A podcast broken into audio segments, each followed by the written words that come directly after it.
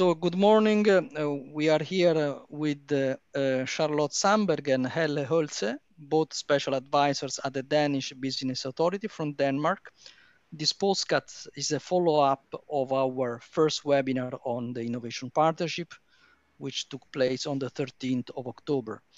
Um, we have invited Charlotte and Helle to uh, follow up and especially to answer to some of the questions which had been asked during the uh, webinar. I will now um, start asking the first questions and we will have the opportunity to get uh, again um, their views and their experience uh, in, in, uh, in uh, that respect. So what was the first deep reasons for, uh, for the small companies not to finish the project? what happened and why.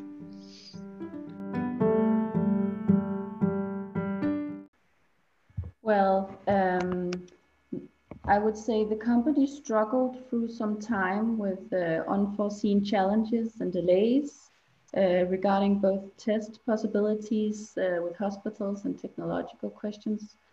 Uh, the technology and development of the solution simply turned out to be more complicated and expensive also than expected.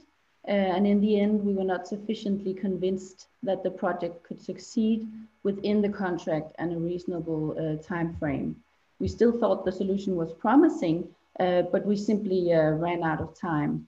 And of course, these challenges also affected uh, the expenses of the company and thereby the future price of the solution.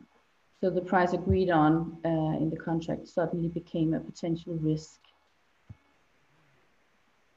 Thank you very much. Did you decide for the innovation partnership uh, before or after um, the market engagement, the market consultation?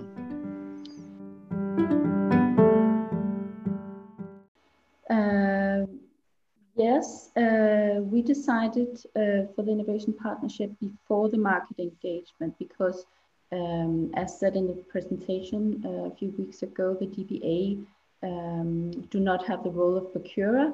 Our purpose is to push the agenda of innovative public procurement uh, through facilitating and financing and trying out some of these new methods of procurement. So the innovation partnership was the purpose from the beginning as part of the launch of the new Danish law of procurement, January 2016, which introduced this uh, new innovation partnership model. Um, at that point, we've been working with the PCP model for several years, and we found the innovation partnership model really interesting, especially the elements of negotiation and the possibility of combining R&D with purchase option in the same contract. All right, this is all very clear.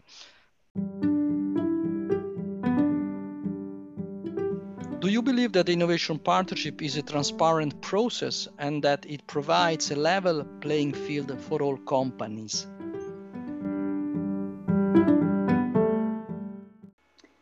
Well, yes, I think the framework for a transparent process uh, is there, and we certainly tried our best to make it a transparent process the whole way through by sharing uh, all relevant information and notes from the workshops and market dialogue and web pages and uh, and also the digital tender portal Mercell. Um, we had an information meeting with all the companies pre-qualified where we ran through the tender material step by step.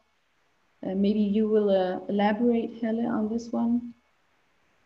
Yes, only uh, as you said, Charlotte, this was uh, was an experiment, and our ambition was to uh, to pave the way uh, to show um, others and to make some experience on behalf of uh, future procurers.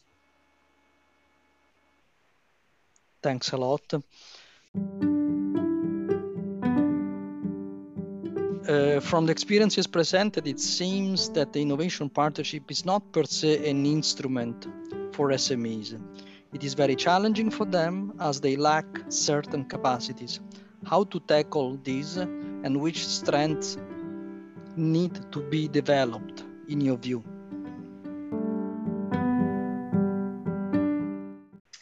Uh, we agree that uh, an innovation partnership is a complex uh, process for all parties involved, actually.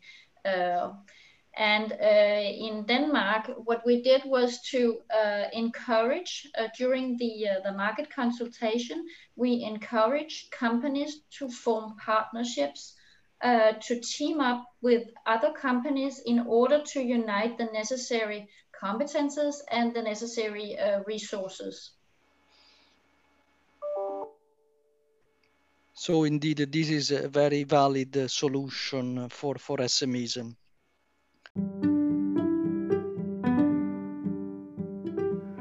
Um, one final question, how, how are the partnerships putting all suppliers on the market at the same level for purchasing the final product? What happens if a better solution emerge in the meantime? Um, how do you, how would you answer to this question?